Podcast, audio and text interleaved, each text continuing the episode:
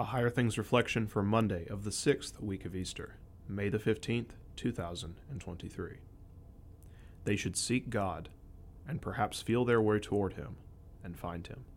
Acts chapter 17, verse 27. In the name of Jesus, Amen.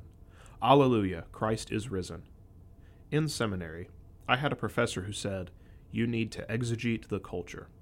Exegesis is what's done when a biblical text is analyzed and application is drawn out from it.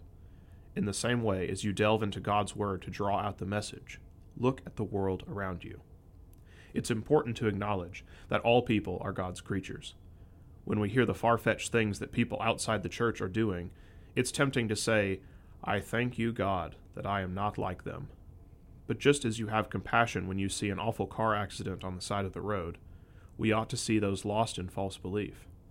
In many ways, the unbelievers are not completely cut off from God, yet. When Paul was in Athens, his spirit was provoked within him as he saw that the city was full of idols. He had compassion for these people who imagined that their life was in the hands of fate and moody deities. He started with what they had sort of had right. I perceive that in every way you are very religious. He even quoted where some of their poets saw the truth. Yet Paul was clear to correct what they had wrong and would lead to them perishing eternally. We can do a similar thing in our own day. Think of a person who is confused about their gender because of their emotions and onset of hormonal changes. He or she needs to hear that they were created purposefully by God, either male or female. They need to be guided to see their body as good, but damaged by sin, and to find help from this God who loves him or her and has compassion. The philosophy of critical theory is right to identify that people are flawed and commit injustices toward each other, and to want to remedy injustice and care for the oppressed. But they need to be told of the God who made from one man every nation of mankind to live on all the face of the earth. That evil is not in white skin, masculinity, or oppressive power structures, but in each of our failures to love God and love our neighbors as ourselves. Rather than upend society, we need to learn from Him who created and redeemed mankind. It's easier to simply isolate and be glad when we have the gospel. But God, who made from one man every nation, desires all people to be saved and to come to the knowledge of the truth. In the name of Jesus. Amen.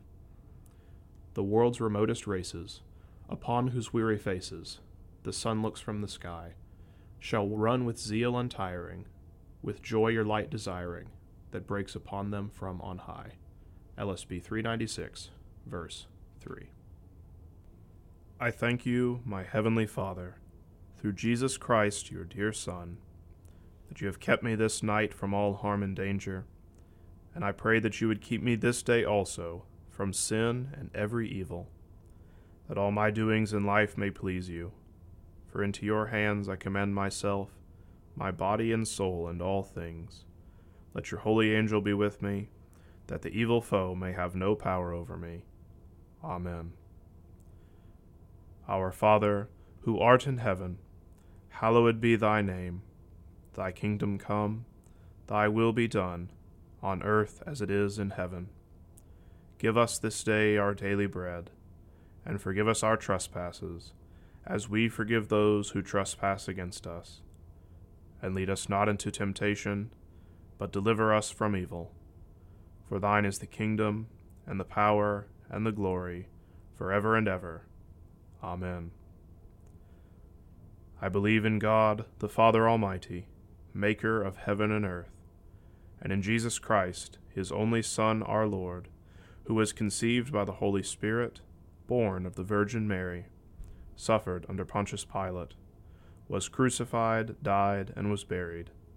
He descended into hell. The third day he rose again from the dead.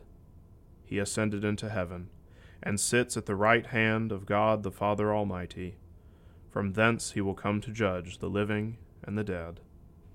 I believe in the Holy Spirit, the holy Christian Church, the communion of saints, the forgiveness of sins, the resurrection of the body, and the life everlasting. Amen. Can sacred music have meaning apart from words? In Lutheran Music and Meaning, author Dan Zager demonstrates that even beyond the text, there is power and meaning in the very composition of music itself. Dive into the theological meaning in the Lutheran liturgical church service, learning how word and music unite to boldly proclaim the gospel. Lutheran Music and Meaning by Dan Zager, now available from Concordia Publishing House.